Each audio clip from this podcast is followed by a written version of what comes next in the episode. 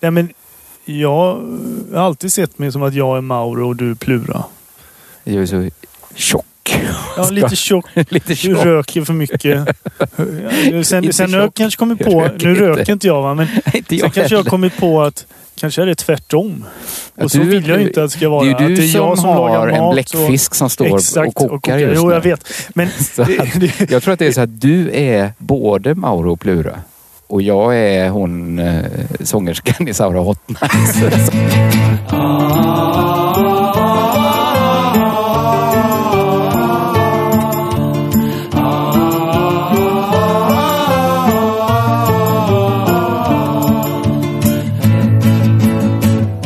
Det här är Magasin C och jag som säger det är K. Svensson och det här blir ju det första riktiga avsnittet. Vi har ju kört igång den här serien med två specialavsnitt. Det har varit Mördarnas ö del 1 och 2 som ni...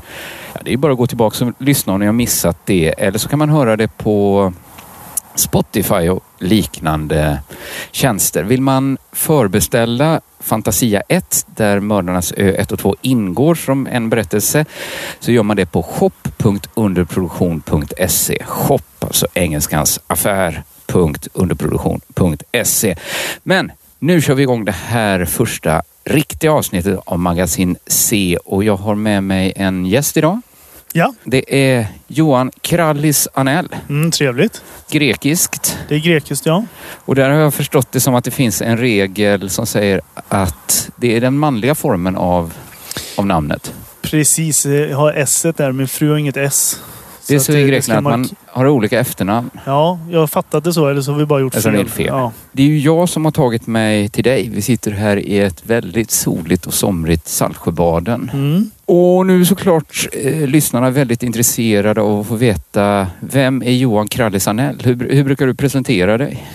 Det där är en väldigt bra fråga. Mm. Som Den är inte så rolig att få. Fråga. Nej, exakt. Nej, jag brukar presentera mig som ehm, Jag skulle säga Tysklandsvän. Tysklands även om det Italienkännare, Italien. Medelhavsfrälst. Ja, det är och det ju. ehm, Jag har nog aldrig fotbollstokig riktigt- kultur. Ja, Nej, jag, jag har inte fått grepp om det är Tyskland eller Medelhavet som ligger dig närmast om hjärtat. jag tror faktiskt att det är Medelhavet.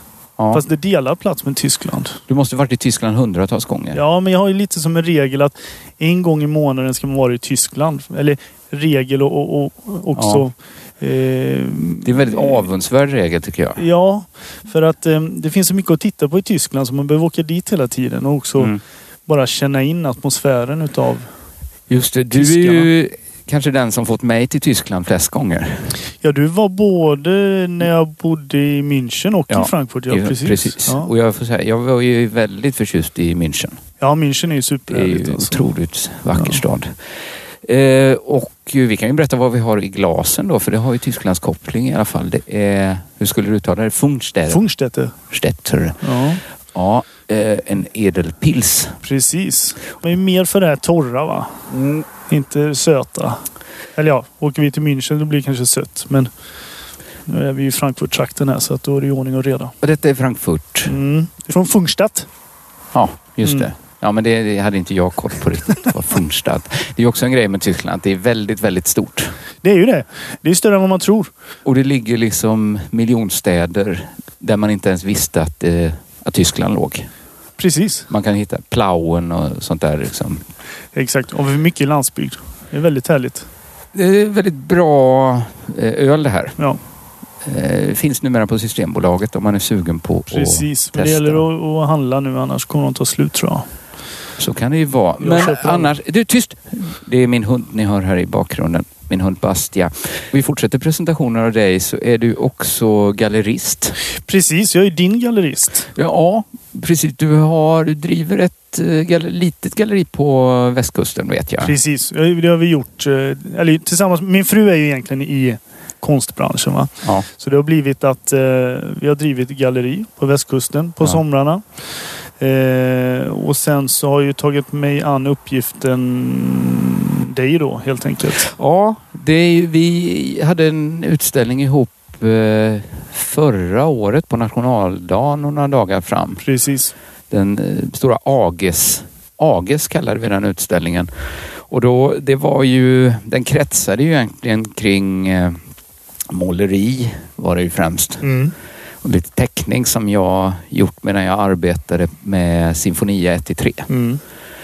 Så det var ju, det var ju väldigt roligt. Ja, väldigt roligt. Men det var väldigt eh, välgjort också. Det var det 60 verk du presenterade ungefär. Alltså, det minst var, tror jag. Ja, det var nog nästan upp mot 80.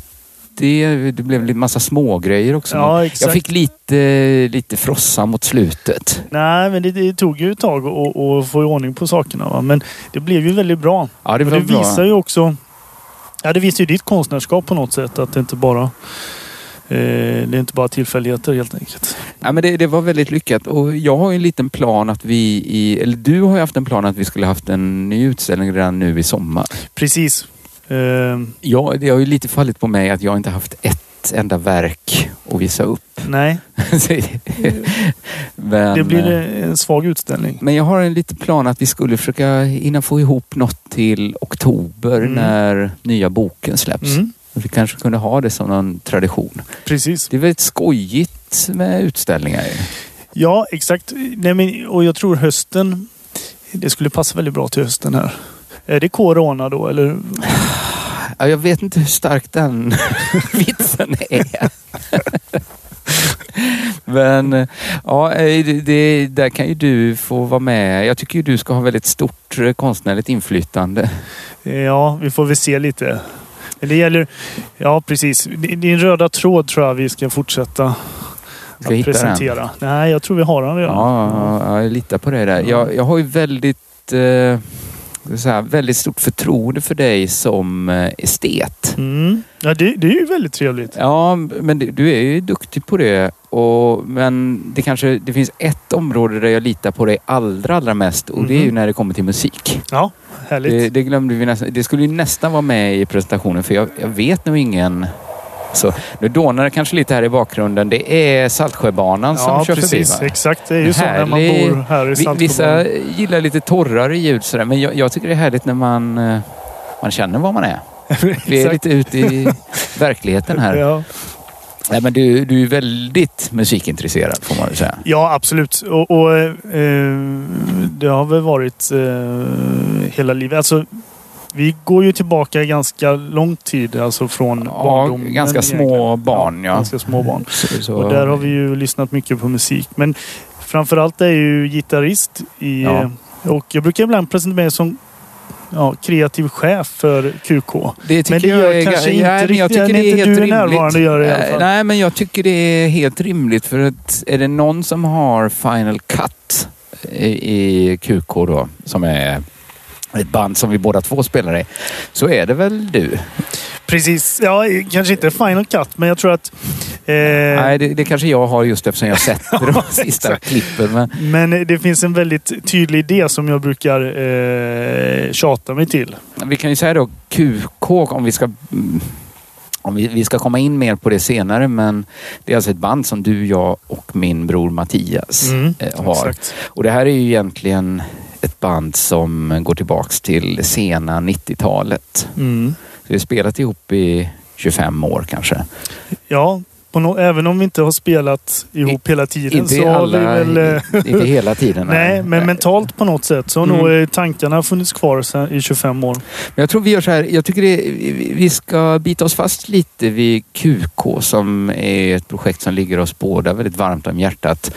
Men innan dess så tror jag det blivit dags att gå eh, till vårt första inslag. Vi ska titta in hos vår samhällsredaktion Bulvanerna Spännande.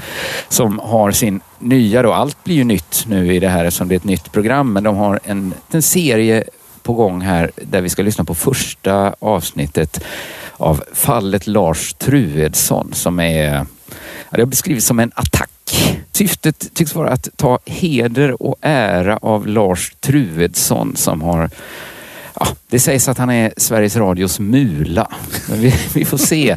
Vi ska lyssna på samhälls... Vi ska släppa fram bulvanerna nu. Första avsnittet av fallet Lars Truedsson. Makten och ansvaret. Onsdagen den 13 november 2019 skrev jag så här. Just nu tas ett beslut i tysthet. Sveriges Radio håller på att besluta om de tycker kokain är okej eller om det är något som är fel, som ska fördömas, kanske till och med fördrivas.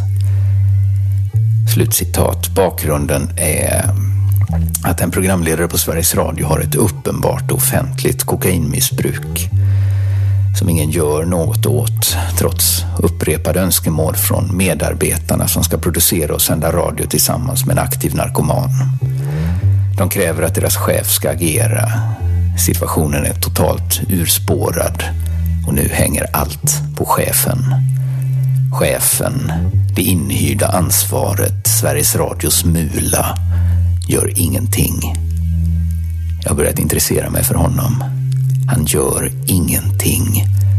Till slut gör Sveriges Radio något, något mycket ovanligt. De ger den aktive narkomanen ett eget radioprogram. Ansvarig för den produktionen blir Mulan, chefen, det inhyrda ansvaret, han som inte gjorde någonting. Hans namn är Lars Truedsson. Upplägget för den nya produktionen som SR bekostar är att medarbetaren har fått jobbet just för att han brutit mot tidigare regler, rådande lagar och nu ska bli fri sitt narkotikaberoende. Och detta ska då bli underhållning. Någon vård erbjöds inte, varken av Sveriges Radio eller av den inhyrda mulan Lars Truedsson. Istället utsågs alltså Lars Truedsson ännu en gång till ytterst ansvarig för att hantera ett projekt, återigen som chef till den nu tillfälligt nyktre narkomanen. Produktionen bekostas som sagt av Sveriges Radio och produceras via Bulvanbolaget Tredje Statsmakten AB som ägs av Lars Truedsson. Pengarna från Sveriges Radio fördelas sen mellan medarbetarna på Tredje Statsmakten AB som ansvarar för produktionen och en del av Sveriges Radios betalning bokförs givetvis som vinst. Inget fel i detta, det är så produktionsbolag gör. Det är egentligen samma princip som att man säljer något dyrare än man köpte det. En liten slant ska man ha för besväret. Även produktionsbolag, även mulor. Och jag tyckte slutprodukten blev bra. Det skrev jag också till den passive narkomanen en sen natt när jag åkte buss och lyssnade. Men det hör inte hit. Beställningen kommer alltså från Sveriges Radio. Det är Sveriges Radio som ber Lars Truedsson producera programmet med den passive narkomanen. Där hela programmets idé bygger på att medarbetaren är narkoman och kämpar med att fortsätta vara nykter. Detta är en behandling som ingen just outad kokainist fått tidigare. Förr åkte man ut med öronen först och där ute väntade pissrännan man skulle åka i. Detta är, oavsett vad man tycker om det, ett exempel på att någonting har hänt. Och symptomatiskt nog så görs inte produktionen på Sveriges Radio utan hos Bulvanbolaget Tredje Statsmakten AB som ägs och drivs av en samling gamla och mångåriga Sveriges Radio-arbetare. Så det är människor som tidigare varit anställda på SR och gjorde program där som nu jobbar med att göra program i en källare på Söder istället som får en liten extra slant för besväret. Det här leder oss in på en mycket grundläggande fråga. Den är så grundläggande att man ibland glömmer bort den. Men varför anlitar Sveriges Radio produktionsbolag? Vi ska också flukta lite på frågan om vad det är produktionsbolag gör egentligen. Men innan vi gör det ska vi byta medium från radio till TV. I nästa veckas avsnitt av Bulvanerna ska vi titta på hur produktionsbolag fungerar när det kommer till TV för att sen gå tillbaks till radio och se vad det finns för skillnader och likheter.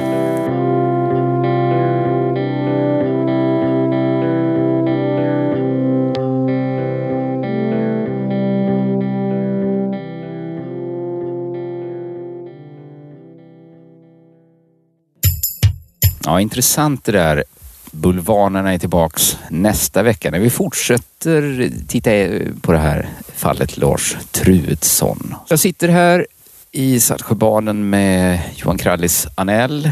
Vi kom på det nu medan vi lyssnade på Bulvanerna att vi har ju, eh, i presentationen av dig kanske vi glömde något eh, någorlunda centralt att du, du jobbar för Näringslivsdepartementet. Ja, Näringsdepartementet. Jag vet inte, intressant hur det är egentligen i det här sammanhanget. Men... I det här sam Nej, men man kan väl säga att det är, det är det som har tagit... Du har förenat ditt matintresse en hel del med ditt arbete.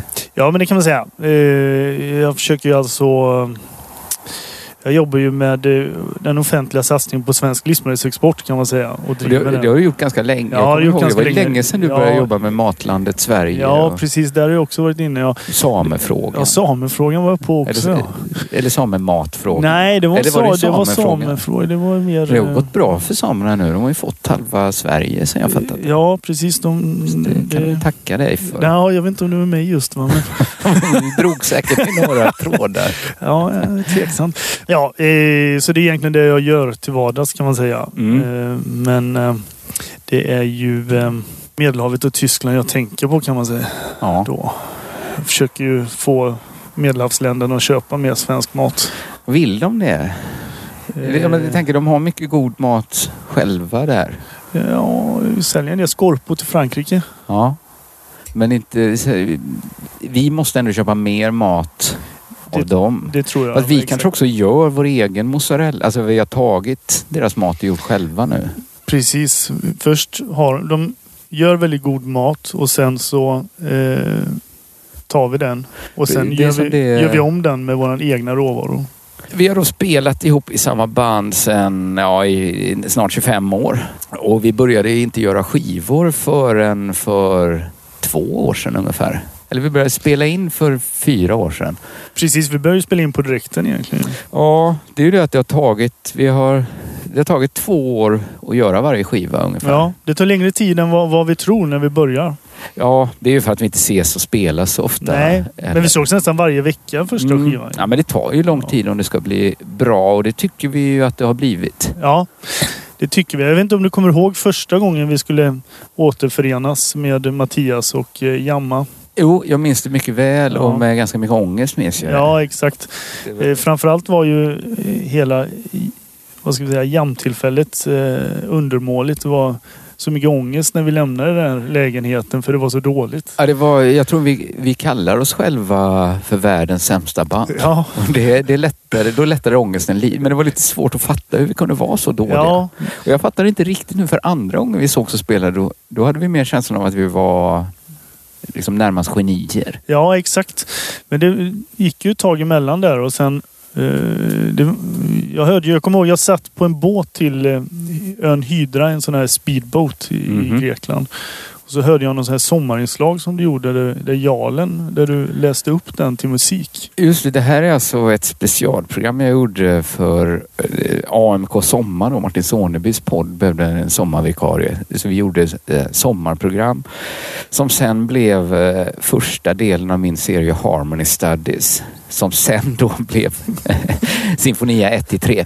Min fru tycker att det är alldeles för komplicerat att hänga med i det här. Nej, det låter ju helt... Det, man, det låter ju väldigt klart. Ja, ja. sen får man får ju komma ihåg att hon har nästan noll intresse för min litterära gärning. Kanske inte lyssnar så noga. Nej, så då, jag har försökt säga det att allt blir svårt om man inte alls är intresserad ja. av att följa med. Där, men, så att det, där får man ju säga att det startade och den här dikten jag hade skrivit om Jarlen Ja, Jarlen är ju ett kapitel för sig. Det var, ja, alltså, nej, exakt.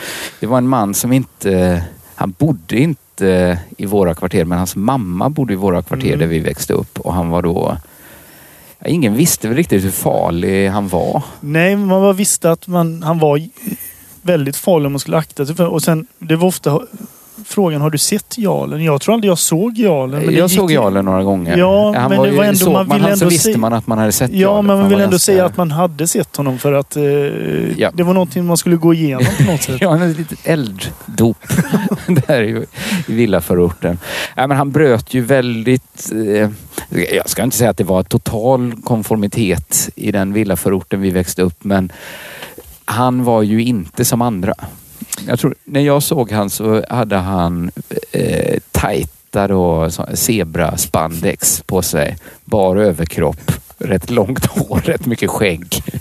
Och eh, var på väg för att köpa öl till några tjejer i min klass. Idag hade han kanske kommit, kanske inte där, men kanske på Södermalm. Att man ja. tänkte att han bara var på väg till Broder Tuck. Eh, men, men det var intressant alltså att jag kommer ihåg det väldigt väl när jag satt med i båten i alla fall. För att då skrev jag Mm. till dig Mm. att eh, nu eh, är eh, QK klart. Alltså, det är så här vi ska göra Ja, det. exakt. Då föll pusselbitarna på plats. Och sen tog jag en Precis. slinga som jag hade jobbat på i, eller jobbat som jag använt i olika sammanhang i Lite 15 år. gnetat på hemma. Gnetat på hemma. Det det var. Eh, och sen blev det ju Jarlen helt Ja, det blev toppen. Det blev en låt då som finns på QKs eh, första skiva, Åtta Mm. dikter. Mm.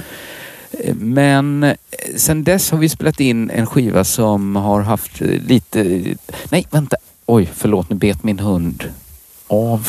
Varför gjorde du så? Är det rosen eller? Jag hoppas inte det. Jag ska kolla det sen. Ja. Eh, Äter vidare ju. Ja, men jag tar bort den. Eh, eh, det har varit... Jag tyckte ju första skivan blev väldigt, väldigt bra. Men det känns som folk har uppskattat andra skivan nästan mer. Mm. Eh, Kristna kräftor. Mm. Mm. Båda de här skivorna finns på Spotify om man vill eh, lyssna. Mm. Eh, men jag tänkte vi skulle sticka emellan nu med en, eh, med en låt från andra skivan. Jag tänkte vi skulle lyssna på eh, I Hate Thieves, Polisen är våra vänner. Härligt. I hate thieves. Hate them for stealing. Do you know a thief? You know they cannot be trusted.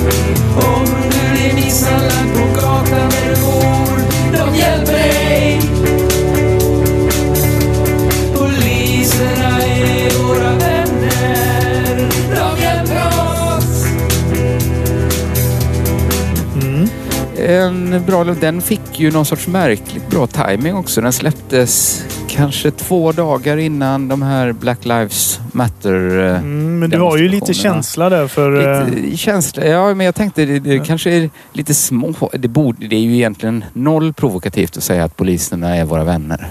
För Ja. mer vän än fiende tror jag. Det är väl några lagar jag tycker man kan ändra lite på. Ja, Då skulle jag vara fullt skruva ut lite. Ja, men skruva lite Ja. på maskineriet. Så. Men eh, nu har det blivit hög tid att gå vidare till ännu ett inslag. Vi ska titta in hos humorgruppen Doggarna och se vad de har kokat ihop den här veckan.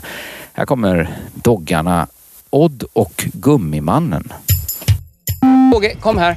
Du, du, vi ska upp här. Så, kom. Vi går, vi tar den här. Vi ska se här.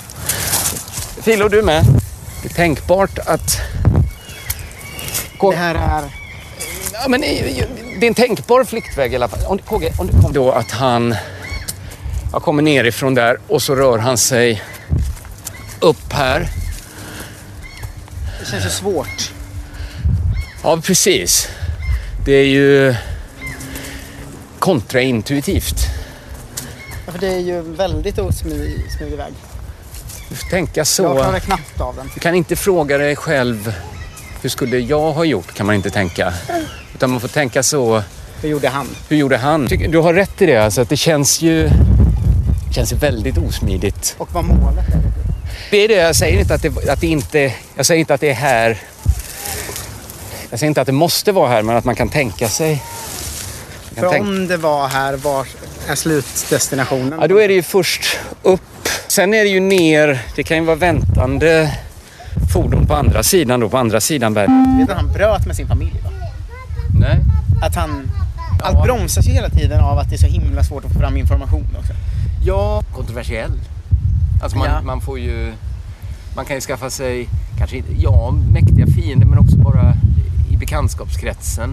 Men om man heter Tapper så blir man alltid intresserad av om det kommer fram en annan Tapper. Ja, Ju. ja självklart. Har du sett, vi hade i alla fall tur med vädret, heter det va? Ja, vi hade, ja, ja den gamla med Rolf Skoglund och. Claire Wickholm. Och, Där finns ju en scen, det är ett tält. ja. Och så ser man någon komma ut ur tältet fast han går med benen bakom huvudet. Han går väldigt ja, konstigt. Jag kommer inte ihåg.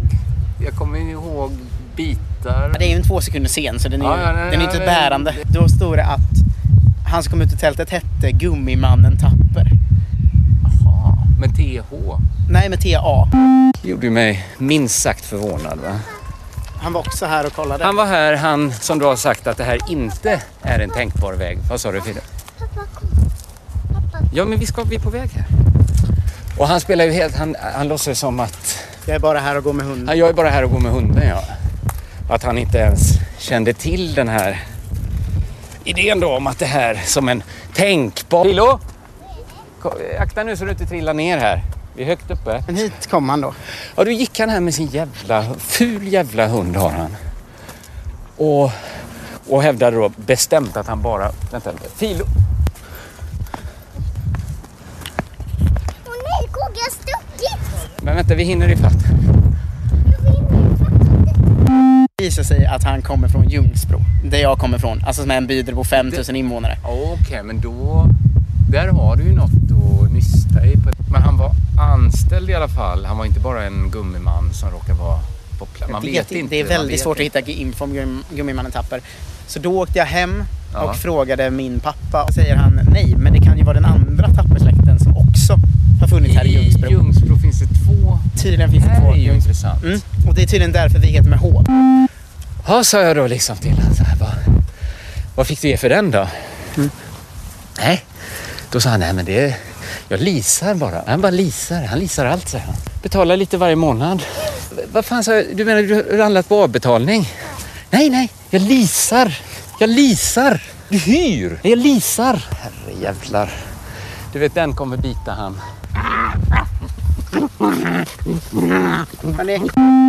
Min släkt heter ju i passet fortfarande med TA. Det är det att ingen orkat gå och ändra. Bara att vi har valt att ändra alla dörrmattor. Och egentligen finns det fortfarande två TA-släkter. Men ni är inte släkt. Ni Nej. heter bara samma sak. Det finns inga, vi har försökt liksom släktforska. Gud vad de håller på. Ska vi egentligen fortsätta... Egentligen ska vi fortsätta söderut. Eh, Den tänkta flyktvägen. Ja, för det är ner där borta. Det är ner där igen ja. Vad det nu är som står och väntar på andra sidan. Det måste varit någon slags bil va? Bil... Eller hur? Han kan ju inte bara försvunnit. Nej, bil är väl det... Nej, det är väl bil. Det går i och för sig, det går... eh, Det går en buss, ska ha gått och stannat eh, längre upp mot... Men det är... Det är eh, osvuret är bäst. Ja, de spår vi har belägg för. De spår vi har belägg för. De slutar, de slutar ju långt tidigare. Då är vi inne i, inne i city på ett helt annat sätt. Det finns inga vittnen. Nej, nej, vi, nej inga, det här är ju sent. Det är ju sent så, och, och här rör sig inte folk egentligen dagtid heller. Va? Men det, allt det här förutsätter ju att han har... Att det här är vägen. Ja, just det. Vägen som han tar. Och det är ju kontroversiellt. Vi tackar doggarna. De är tillbaks nästa vecka. Då fortsätter vi följa äventyret med Odd och Gummimannen. Vi får se vad det här landar i. Jag sitter här, vi är fortfarande kvar i Saltsjöbaden. Solen steker härligt. Och jag sitter här med Johan Krallis Anell. Och Vi lyssnade ju lite på QK här alldeles innan doggarna. Vad kan man säga mer om QK? Man kan väl egentligen säga att eh, det bygger ju på något sätt, eh, eller ja, det bygger inte, men eh, mitt favoritband är Arab Strap. Ja, Och du är lite en svensk Adrian Moffat nu, det har jag förstått det som. Efter, efter att ha lyssnat på Rakt in i natten version nummer två när du gjort det på den här Bodega-grejen. Mm. Det är Så- alltså eh, ett kapitel kan man säga i Mördarnas ö. Precis. Eh, och eh, som också, där vi har gjort en egen version i QK som är lite mer sjungen. Mm. Men texten är densamma. Precis. Och liksom, QK är ju på något sätt ett svenskt, eller ett försök att vara, eller inte vara, men ändå inspireras utav Arab Strap och liksom Ja, det här.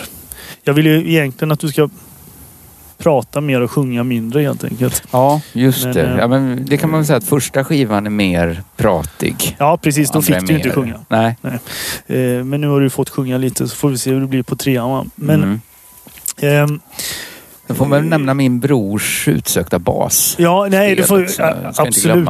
Nej, nej, nej. Alltså, det tror jag egentligen är världens bästa basist. Alltså, han är ju extremt musikalisk och det får vi faktiskt lägga till. Alltså, eh, det vi pratade om tidigare att hade inte matte funnits eh, då hade kanske- då hade det då- inte funnits det här eh, musik, musiken hade inte funnits överhuvudtaget. Nej, nej, nej. Så är det ju faktiskt. Han är ju väldigt eh, viktig Ja. i det här bandet. Du nämnde Rakt in i natten här. Det är Mm. näst sista eh, låten på andra skivan av QK. Mm. Och det här är då alltså eh, texten till en av del, eller ja, en av, nu kommer tåget här igen, men jag tror det är lugnt.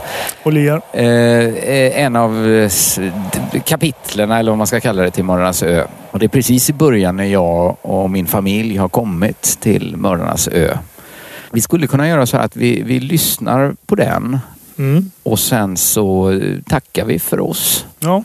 Egentligen, det var väldigt roligt att få komma hit till Saltsjöbaden Det är väldigt trevligt att du är här. och eh, vi ska säga så här att är ni mer intresserade av eh, Magasin C och vill följa arbetet med det så rekommenderar jag den låsta Facebookgruppen Kvallefiden. Kvalle-fiden.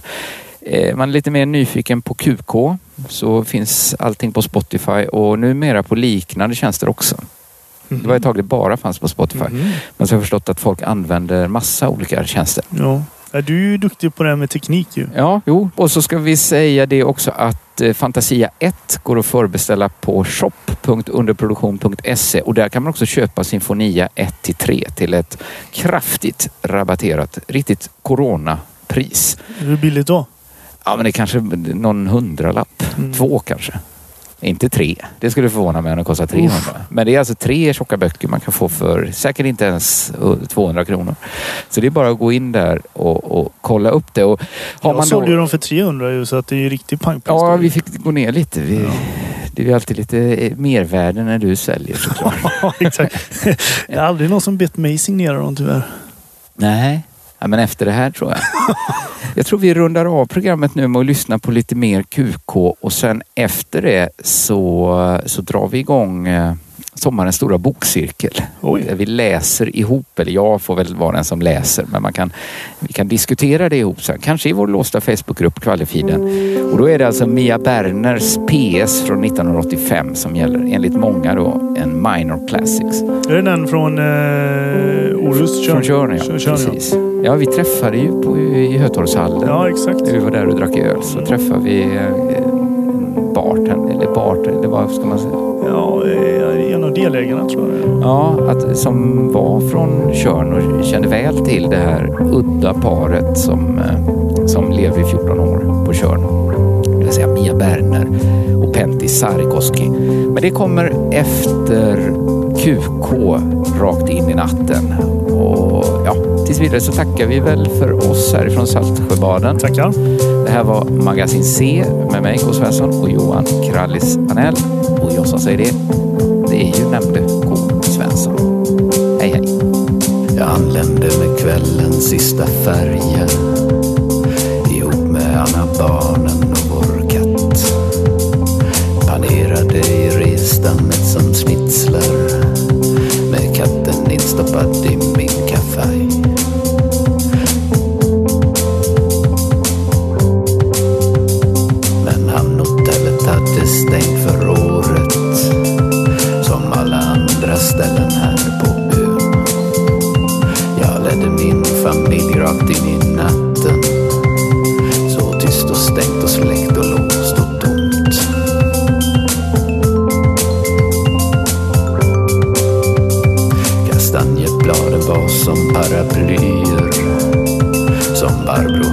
skrattade en gång. Jag plockade vår middagsmat från gräset och Anna fick snart snorrätt på en packås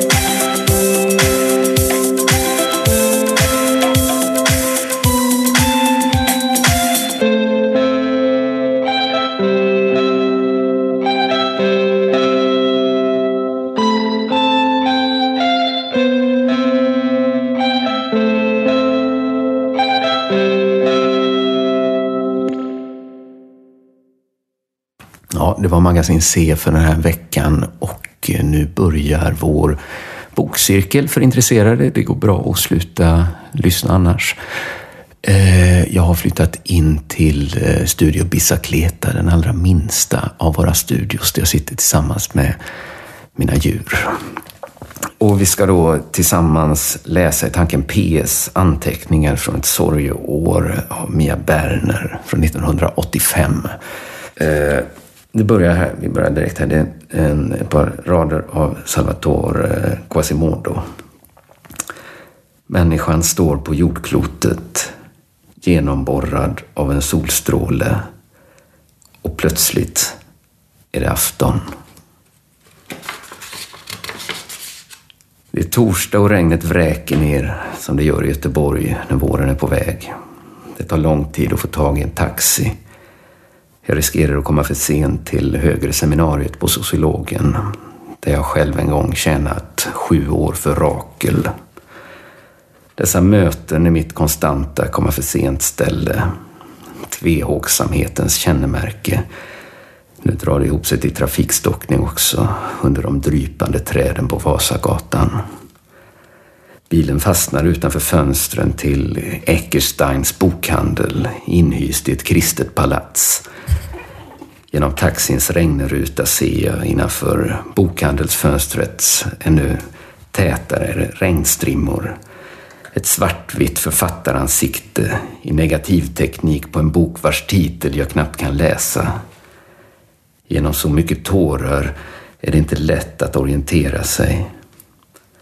Men det svartvita huvudet på bokomslaget fortsätter att förfölja mig under seminariesnackets labyrint och genom ett veckoslut fullt av arbete. Först på tisdagen får jag tid att gå till bokhandeln för att titta närmare efter.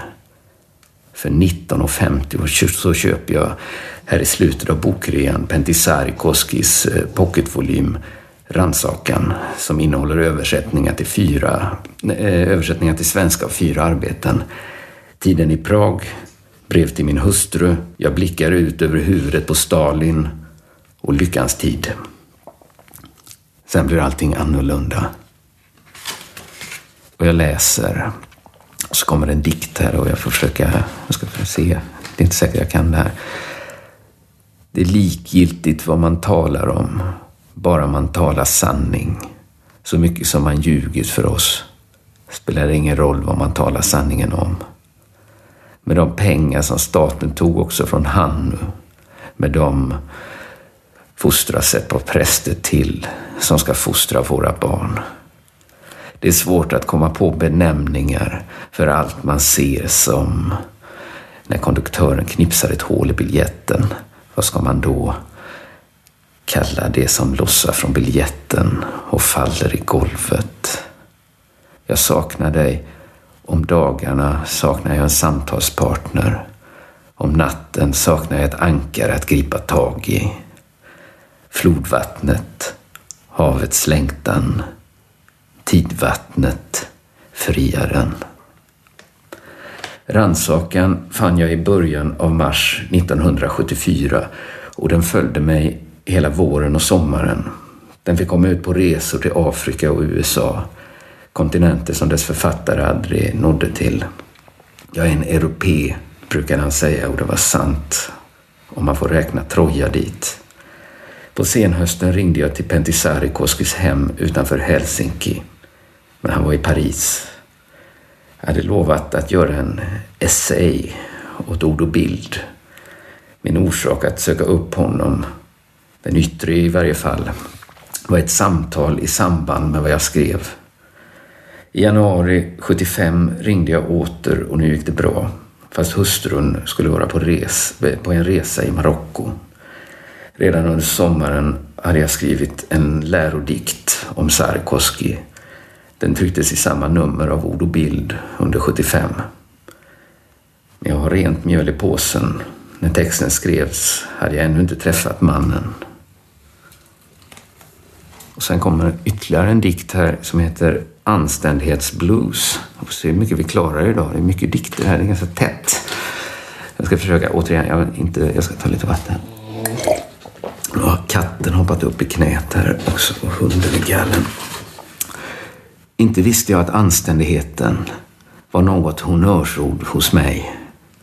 Den till och med djupa anständigheten är medan den andra, den grunda eller mitt den mellanlagomma.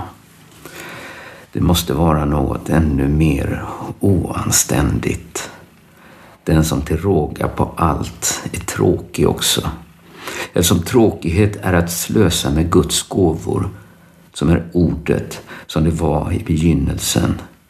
När det ännu höll käften hela det där universet.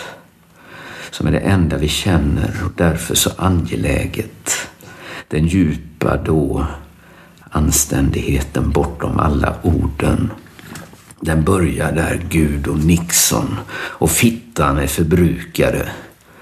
Ord för det intiga och det jävliga och det alltför vackra var för sig slutanvända till sammantagna det, o- det oerhörda som hos Pentti Sarkoski. Bortom dem finns bara turkosgröna morgondagrar ovanom sotskorstenarna och rökpubsfyllda och dessa finskfittor han släpat med sig över havet och nyss tagit sig ut ur och ständigt längtar till. Det får aldrig låta som de samma. Där i det bortoma landet bak ginflaskans återseende droppar finns den renaste av drömmar, det öppnaste av sinnelag, för vilket ingenting och därför allt är, är heligt. Sen ljugandet och det förljugna fått så det tiger. Och det kommer en rad på tyska, det kom, jag kommer ju inte klara det men jag gör ett försök då. Wovon man nicht schweigen kann darüber muss man reden. Alright. Ta ett litet textstycke till också så får vi se hur mycket vi tar den här första dagen. Vi får väl mjukstarta lite. Jag reser till Stockholm och tar båten till Helsinki. Letar mig med lite möda ut till Pentis hus i Kerava. Kerava. Dit man eh, först måste ta tåget. Det var en märklig båtresa, mörk och kall och underligt full av oro. Fast lycklig. Jag minns att jag klev ut på däck i vinterkvällen och såg över mot Lidingöstranden, mot Kjell Gredes gamla hus. Tänkte att saker kan vara så annorlunda när jag kommer tillbaka. Inte står man och säger den slags till sig själv. Vadå annorlunda? Okej, läser jag konstigt? Det här tycker jag var lite svår att följa. Ja, ja, skitsamma. Det klarnar kanske framöver. I matsalen ombord. Nej men tyst! Inget sånt jävla... Hon får... Katten får vara på soffan. Bastian! Bastian, lägg dig. Ja, ni hör, det är dags att sluta. Ja, eh, vi är snart här igenom kapitlet. I matsalen ombord. Nej men käften då för fan. Vi har ju lite stämning här. Bastian, du åker ut. I matsalen ombord ropar man på Simo Sarikoski och en äldre herre reser sig och går till informationen. Jag har sedan jag har sedan känt igen honom på fotografierna av Pentis far. Men för allt jag visste medan jag satt där kunde Sarikoski vara ett mycket vanligt namn. I min essay kommer det att stå Pentti Sarikoski reder sig. Han är djupt förtrogen med sin des- desperation. Nästan vän med den. Och där är ett lämpligt ställe att sluta i boken. Det byter sida här sen. Ja, eh, jag tror vi håller där. Det får vara lite mjukstart på vår eh, läsecirkel här där vi alltså läser högt ur eh, Mia Berners anteckningar från ett sorgeår från 1985. Ja, och jag som säger det är K. Svensson.